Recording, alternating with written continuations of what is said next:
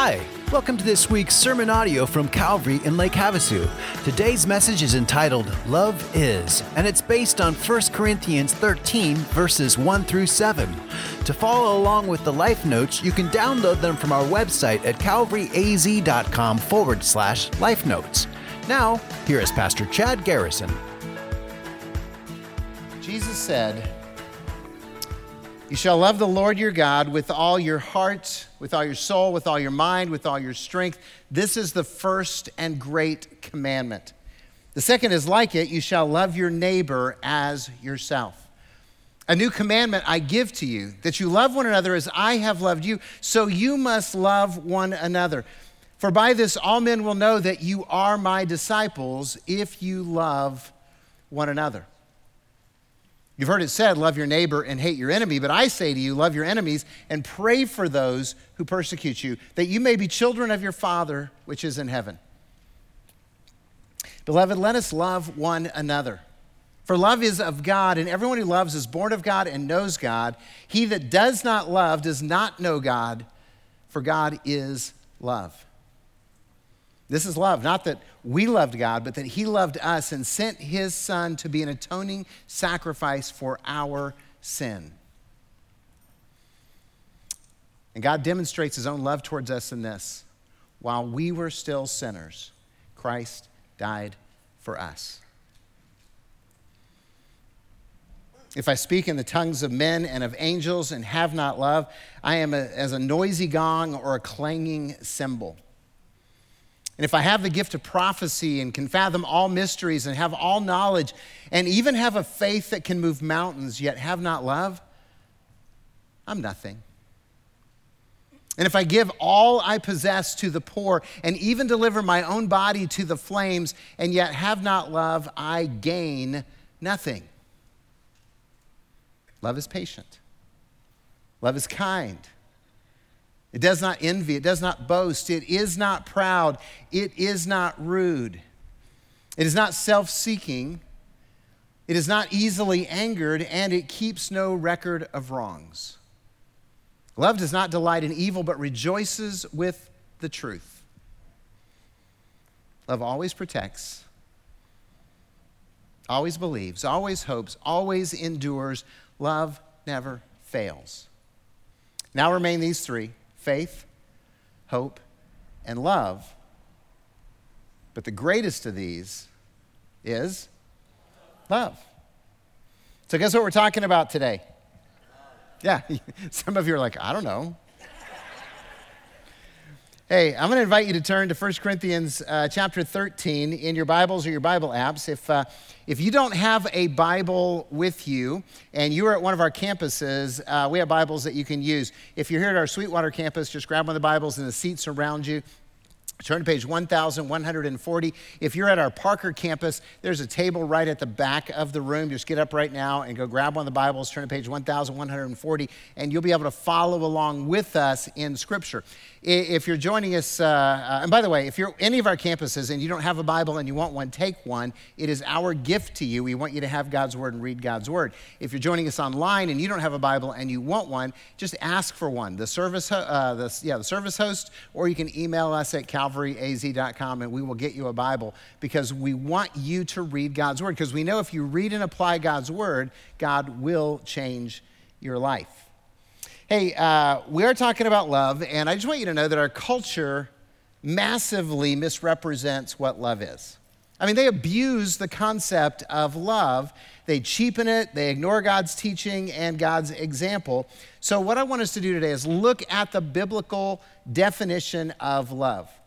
Now, uh, again, as we've said many times uh, as we walk through 1 Corinthians, this is for people who are following Jesus. So if you believe that Jesus is the one and only Son of God and Savior of the world, if you believe that Jesus died on the cross to pay for your sins and that he was raised from the dead, and you've made a commitment to follow Jesus with your life, then uh, God expects you to do all those verses that I just quoted.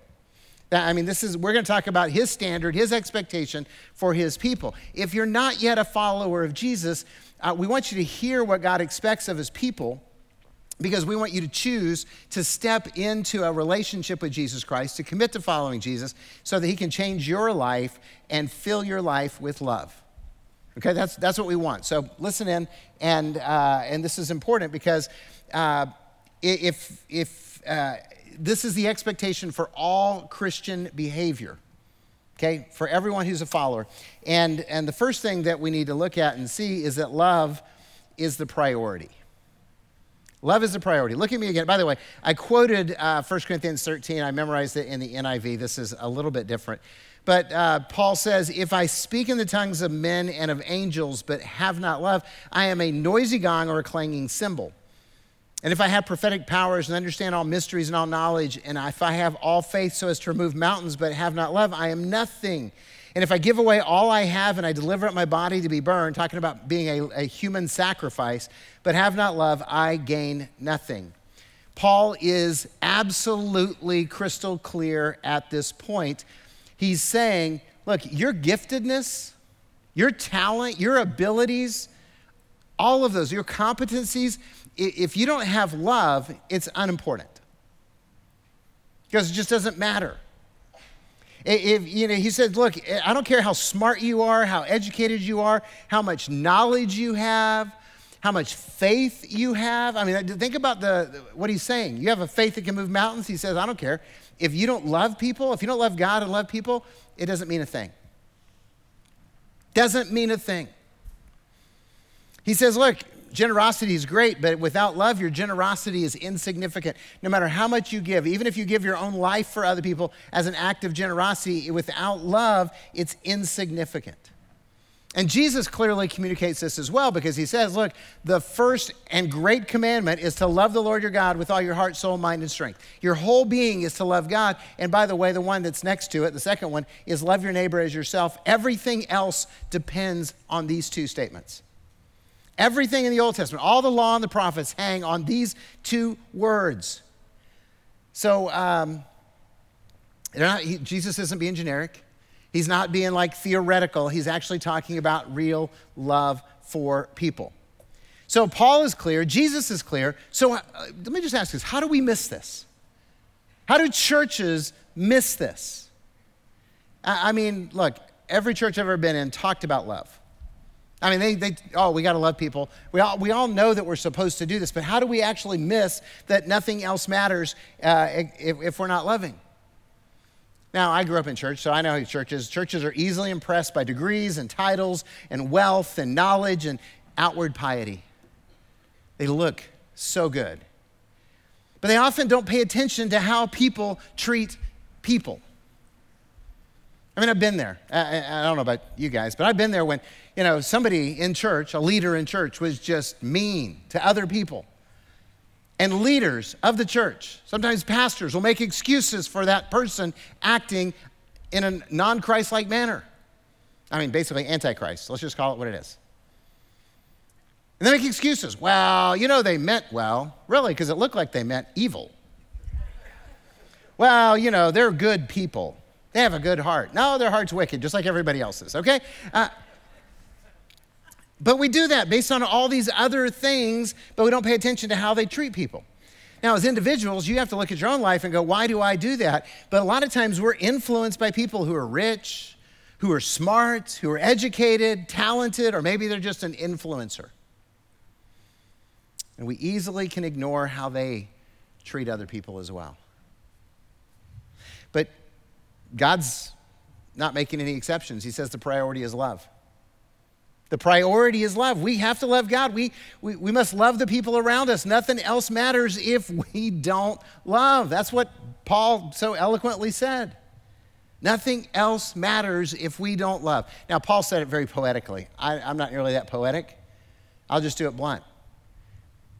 The Word of God says nothing else matters if we don't love. Think about that. Think about all the religiosity that you've experienced, all the, the our own thoughts of like, oh, if I can do this for God, if I can do that for God, if I can, and God's like, hey, you're, you're operating on the wrong grading system. I want you to love better. Because nothing else matters if you're not loving. I want you to do that other stuff, but, but I want you to love. That's what Paul says. That's what Jesus said. A new command I give you that you love one another as I have loved you, so you must also love one another, because by this all people will know that you're my disciples. By this one thing, they're going to know that you're following Jesus if you love one another. so it's really easy to understand why the world is confused about Christianity, isn't it? Because they see power lived out and they see, you know, wealth flaunted and they see all kinds of, you know, people who are judging people. They don't see the love. And, and here's the truth we can't represent Jesus unless we reflect his character. We can't do it. Problem is, we try to do it. We try to represent Jesus all different kinds of ways, and, and it fails because we're not reflecting his character embodied by love. I mean, as followers of Jesus, we want to represent God's holiness, we want to represent God's truth, we want to represent God's justice, but yeah, we're too busy to represent his love. And by the way, that's why so many unchurched people don't listen to us. Because Jesus said they'll know you by the way you love each other, and they don't know you. You know what that means? That means that we have to lead with love. As individuals and as, as a church, we have to lead with love. That needs to be the, the, the leading edge of who we are. Now, understand, truth has to be included. Because if you have love without truth, then uh, you're just going to make people feel good on their way to hell. Okay? If you have truth without love, nobody's listening. So we need to lead with love, but we also need to incorporate truth and justice and holiness because those are all mandates as well. But the people of God who are committed to representing Jesus have to lead with love. And for the record, love is a choice. Love is a choice. Now, one of the most damaging corruptions of love is the you know teaching from Hollywood and the world that love is a feeling that happens to us instead of a decision that we make. I can't help it. We just fell in love, but you're already married. Oh, I know, but I just fell out of love with this person and fell into love with that person. And, and if somebody actually says that out loud in my presence, I have to call them a liar. I'm sorry. You chose to stop loving one, you chose to start loving another. And I know this because of Matthew 5. I quoted a little bit earlier. Jesus said, You've heard it said, love your neighbor and hate your enemy. But I say to you, love your enemies and pray for those who persecute you, that you may be children of your heavenly Father. Okay, do you ever feel like loving your enemies? Some of you didn't answer. Like, oh, let me think about that. No, you don't ever feel like loving your enemies. What do you feel like doing to your enemies? Yeah, hurt them, delight in their demise, you know. We have these evil thoughts about what we like to see happen. You know, some of you are like, I'll pray for my enemies. Yeah, I'll, I'll pray that a meteor falls on their head. And I'll pray that a car breaks down, you know, in between Barstow and Needles. I'll pray that. I'll pray that they get explosive diarrhea in a traffic jam. Uh, uh, look, when Jesus said, pray for those who persecute you, he's praying, he's saying, look, you got to pray for their blessing. You've got to actually choose to work for their benefit. That's what it means to love them. And he says, you can decide to do this because you're never going to feel like doing this. And the truth is that your emotions will follow your decisions if you choose to love. Which is why you can stay committed to your marriage relationship because every day you don't feel like it but you can decide to do it because you made this commitment, you can live up to it. So we're called to love people, our friends, our loved ones, our coworkers, our neighbors, our enemies. Some of you are like, but what if I don't have any enemies? That's so nice to think about, isn't it? All right, let me ask you this Will you love people who vote differently than you? Oh, now suddenly like, well, that's not what it says in Scripture. Now, let's just go ahead and call it what it is. We love people who look differently than you, who live different values than you. See, love is a choice, and we decide to love or we decide not to love, but it's our decision.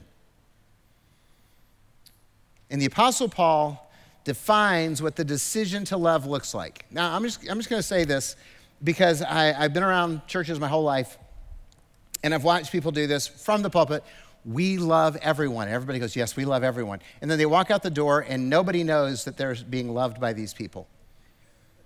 I'm just telling you that you know you can say that you love people, but unless they actually see it happen in your life, it, it doesn't mean anything.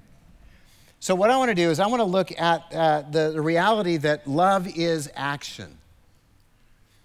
And I want us to, to walk through 1 Corinthians 13, 4 through 7. Here, I'm just going to read it for you, and then we're going to walk back through it. Paul says, Love is patient and kind. Love does not envy or boast. It is not arrogant or rude. It does not insist on its own way. It is not irritable or resentful. I was uh, sure that keeps no record of wrongs. It does not rejoice at wrongdoing, but rejoices with the truth. Love bears all things, believes all things, hopes all things, endures all things. Okay, so that's the action that Paul is describing. So, again, let me just say love isn't an emotion. Doesn't matter what Hollywood tells you, your emotions will follow the decision to love. Love is not a declaration. Churches have been declaring their love for the world and for lost people and for you know, their neighbors. But, um, you know, 1 John 4.20, the Apostle John says, anyone who says he loves God yet hates his brother is a liar. He says, You can't love God who you haven't seen if you don't love your brother who you can see. He just, but he, I mean, he just calls it out. He says, Look, you can say what you want, but if you if you say you love God and you hate your brother, you treat your brother with contempt, then you're a liar. Love is a decision to act in a manner consistent with the character of Jesus. And then Paul gets brutally direct. I mean, we love reading this at, at weddings, don't we? But we don't really like reading it for ourselves. So I'm, here's what I'm going to ask you to do I'm going to walk through the actions of love, and I just want you to grade you. I don't want you to look at the people around you and go, That's right, are you listening? I don't want you to look at your husband or your wife and go, Are you paying attention? What I want you to do is to look at yourself and ask yourself, hey, how am I doing with this? Give yourself a pass fail grade. I don't care. Uh, you can talk about it in life group. You can talk about it with your friends later on. This is, this is about what, what we need to interact with Scripture. So, Paul says, love is patient. Are you? See, patience, which is one of the fruit of the Holy Spirit, means that we're okay waiting for God to work and we're okay waiting for people to understand. See, patience means that we allow the Holy Spirit to change people, and it means that we do not selfishly demand life to revolve around us and our agenda. Now, the first part of that statement, that we allow the Holy Spirit to work, churches are notoriously impatient with the transformation process that God's Spirit is working in people's lives. And so we try to shortcut that process, and we like to hand people kind of a list of expectations about this is what it looks like if you're going to follow Jesus. So why don't you conform now? And people conform externally, but the Spirit hasn't changed them internally, and they practice hypocrisy. That's not love, that's not patience. See, we talk about uncomfortable grace here at Calvary because we're actually going to be patient and we know your life is a mess. And we know that if you've encountered Jesus, He's changing your life. And we're going to give you the time for the Spirit to change you because when He changes you, it's for real and it's forever. And, and, that's what we want is real life transformation and we don't want you practicing hypocrisy on the other side it's oh, okay i just want you to hear this impatience is selfishness because when we're impatient, what we're saying is, I want the world to operate around me. I want the world to revolve around me. And so I want stuff to happen on my time schedule in the way that I want it to be. That, that's basically what we're saying. So when you lose your patience, you're basically demonstrating your selfishness out loud. So, wives, are you patient with your husbands? Husbands, are you patient with your wives?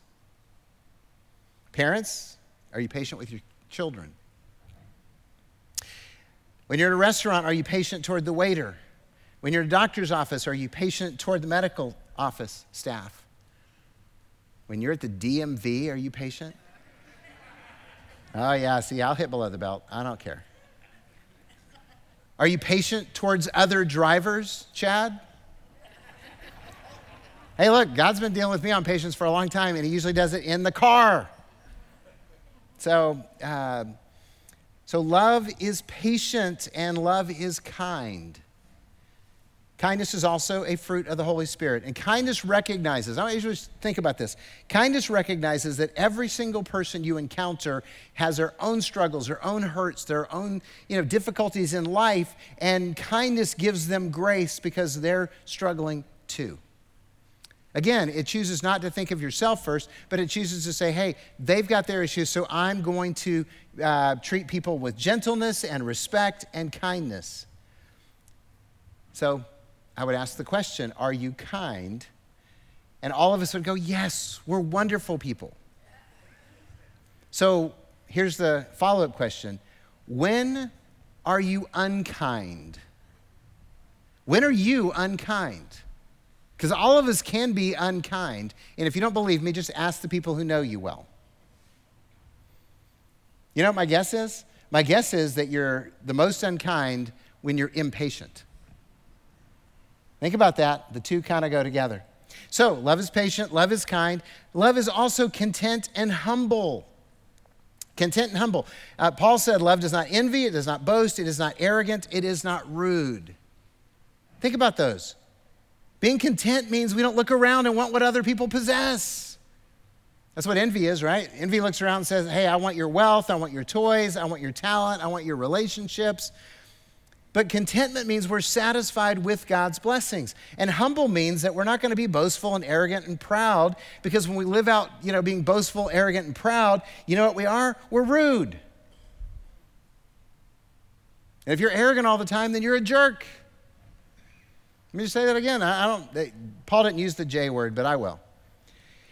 You're a jerk when you believe that you're actually better than other people. That's what arrogance is. Arrogance says, Well, I'm better than other people. I'm more important than other people. Therefore, I deserve better treatment than other people. I deserve to cut to the front of the line. I deserve to get waited on first. I, you know, whatever the, the thing is where you believe you deserve better treatment than others. By the way, anytime we feel that way, we need to be reminded that's the opposite of Jesus. Jesus chose to be a servant when he was King of Kings and Lord of Lords. we aspire to be King of Kings when we're called to be servants. Love is content and humble. And love thinks of others first. I mean, Paul says, does not insist on its own way, uh, does not demand its own way. The NIV says isn't self seeking. It thinks of other people first. Uh, look, it, we are taught by this world, this culture we live in, to put ourselves first. That it's all about me. I got to take care of me. No one else is looking out for me. And that's the world's orientation. That's the, the you know, that's the that's Satan's orientation. Me first. But Jesus and the Apostle Paul say, hey, look, put others first. Think of others first. I mean, the Apostle Paul actually says that in Philippians 2. He says, Do nothing from selfish ambition or empty conceit, but rather with humility of mind, consider others more important than yourself. He doesn't say they are more important, he just says, Consider them more important. And, and not only look after your own interests, but also the interests of others. He says, That's what I want you to do. Um, if your orientation of life is me first, then that's being selfish and that's not love. So here's a test when something happens in life, when something goes wrong in life, when your plans blow up, is your first thought about how it impacts your life, or do you think about how it impacts other people's life? Are you upset because uh, your plans now have to change? Or are you upset because this is da- damaging other people's lives? See, that, that's a question that kind of reveals where our heart is in this. And uh, and it will tell you, hey, am I thinking of others first or am I thinking of myself first? You see, our culture is self centered. So it's easy for us to fall into being self centered. Uh, love challenges this orientation of me first, of being self absorbed, and it, choo- and it challenges us to choose to think of others first. So love thinks of others first, and love forgives. Love forgives. Uh, in the ESV, it says uh, love is not irritable or resentful. In the NIV, it says keeps no record of wrongs. I like that. Love forgives. We all know the character of Jesus is grace and mercy. Because without Jesus being the sacrifice for our sins, we're all destined for hell. But because Jesus died on the cross to pay for your sins and my sins, then everyone who calls on the name of Jesus will be forgiven and will receive eternal life. That's grace, that's mercy. So when you receive that from God, and you know that God loves you and you love God, then guess what we do? We forgive other people. That's what love does. Love forgives. That's why it's so important. You know, Jesus is the ultimate example of love. He modeled forgiveness. And by the way, the, the harshest teachings of Jesus outside of his comments toward the Pharisees, his, his harshest teaching to the common people, that's us, was about unforgiveness. It was about unforgiveness. Dangerous things were said about unforgiveness. So, whomever you need to forgive is the person you need to love. And the way you love them is by forgiving them. See, when I said whomever you need to forgive, probably somebody or somebody's popped into your brain right now. Especially if you're a follower of Jesus, the Holy Spirit went boom. You know who. You know who. You know who we're talking about right now. It's not about what I'm talking about, it's about you and the Holy Spirit. And the Holy Spirit's like, you need to forgive them. By the way, the direction or the command to forgive is given to bless us. See, God wants you to forgive them because forgiving them will bless you.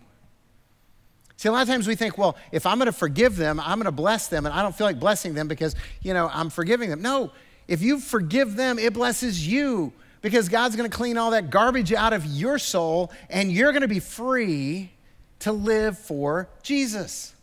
You're going to be free to enjoy life. So, what it boils down to is this Do you want your life filled with God's love? Okay, I'm asking again because some of you are asleep. Do you want your life to be filled with God's love? Yes. Then forgive. Do you want your life filled with the joy of Jesus? Then forgive. Do you want freedom from guilt and shame? Yes. Then forgive. I mean, it, it, it really works that way. And when we love God, we forgive. We forgive others. We forgive the people who have hurt us. Everybody in this room has been hurt by somebody, probably multiple somebodies. And love means you choose to forgive them. Why? Because Jesus loves you and he forgives you, so you love them you forgive them. Um, so you forgive others. But it also means that um, you forgive God. Now, God didn't do anything wrong to you, God didn't offend you. I'm just saying this. But some of you are blaming God for what happened because he didn't stop it from happening because we live in this broken, sinful world and destruction is happening because of sin, and all of us are sinners, so all of us are touched by destruction and death. And it's not fair because grace in heaven means that that's what we get, and that's not fair, that's grace. Fair is we all go to hell. So, um, so, but some of you are still angry at God. I'm glad you're here. I'm glad you're joining us online. But some of you are still angry at God. Why did God let that happen? You need to go ahead and say, God, I, am angry at you and I'm, I don't want to be angry at you anymore. And you let that go. Some of you need to forgive yourself. You, you know who you are. You hold yourself to a higher standard than God holds you. Because the blood of Jesus cleansed you from all sin, and yet you're still saying, not that one. No, I was too bad. I was too. And, and you just need to forgive yourself for being human. And I, I think human must be some, you know, extraterrestrial word that really just means stupid and rebellious. Because that's what all of us have been, right? Am I the only one who's been stupid and rebellious? Anybody else? Okay, some of you are like, well, I, I've been rebellious. Can I just tell you, you've defied God, the, the one who is wisdom incarnate, so you've been stupid. Okay? If that offends you, read the Bible. Hey, if you really want to be offended, read Proverbs, okay? Because they will smack you upside the head with a two by four. So uh, I'm just saying, forgive yourself because you're, you're a person like all the rest of us, and we've all, you know, we've all biffed it in major ways. And yet God looks at us and goes, I still love you and I still forgive you. So receive that forgiveness, and, and that's part of love God's love for us and your love for other people. So love forgives and love celebrates truth does not delight or rejoice in evil, but rejoices with the truth. See, love celebrates. But you know, when I say love celebrates, it celebrates life change. Like our, our couple that got baptized tonight, declaring their faith in Jesus publicly to the whole world.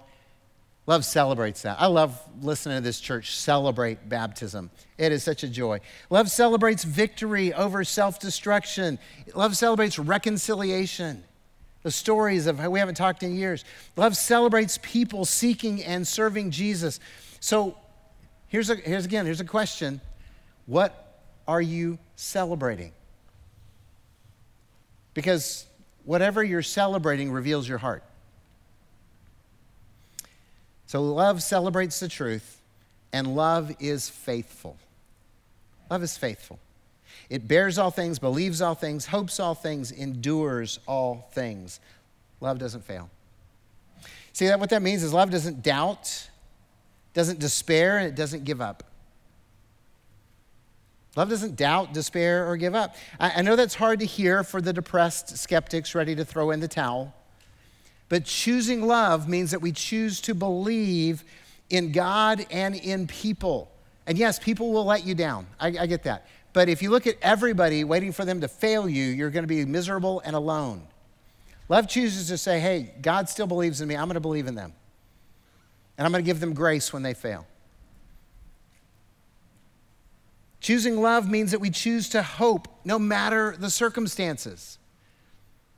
No matter what the circumstances are, you may be sitting here thinking, I've got no chance. These circumstances are so bad. But can I just remind you, we serve a God who is not daunted by any circumstances. He can redeem. See, choosing love means we choose to endure even when it looks hopeless. Because God is a God of hope. See, we do that. We choose to love. We choose faithfulness because Jesus never gives up on us. I want you to hear that really personal. Jesus never gives up on you. Some of you need to hear that tonight. Jesus hasn't given up on you. You see, because of the love of God, we win. Because of the love of God, we are victors. So why not choose to love? Because after all, we get heaven and we don't deserve it. So I'm going to challenge you to choose to love. Choose to love your spouse, choose to love your children and your grandchildren. That's easy. Choose to love your siblings. Choose to love your political adversaries. Choose to love the people who disagree with you. Choose to love the people who annoy you. Choose to love because we can't represent Jesus unless we reflect his character, and people are watching. By the way, before we pray, there are some who have not yet experienced the love of God through Jesus Christ. And you've been listening to us talk about love, and you've been thinking, yeah, but does it apply to me? And I'm just telling you right now, it applies to you. And if you have never surrendered to Jesus, you've never felt his love in your life, then we want to invite you today to do that right where you sit. Just simply say, Jesus, I need you to forgive me. I need you to save me. I surrender my life to you. You're my Lord, and he will enter your life. You're going to feel his love like never before, and he's going to change who you are. And if you do that, if you make that decision, let us know fill out a connect card, find a pastor, come pray with the prayer team, tell them, because we want to cheer you on in this life of love. Let's pray. Father, thank you for loving us. We know we don't deserve it, but we thank you for it. Thank you for sending Jesus to be the atoning sacrifice for our sin. Thank you for claiming us as your own when we were lost and, and just we didn't care. But God, help us to not only encounter your love, but help us to love like Jesus so that our friends, our family, our neighbors can see the difference and can be drawn to the reality that Jesus is the only one who can change their life. He's the only one worth building their life on. So, Jesus, we surrender again to you, and we ask that you would teach us how to love. It's in your name we pray. Amen. Three things will last forever faith, hope, and love. and the greatest of these is love. That's from 1 Corinthians 13, verse 13. If today's message spoke to you and you'd like to support the ministry of Calvary, you can do so by visiting our website, calvaryaz.com. The homepage has links to contact us, to give, listen to past sermons, and you can subscribe to receive our Word for the Day daily devotionals. Well, that's it for today. I hope you'll join us again next week. Bye bye.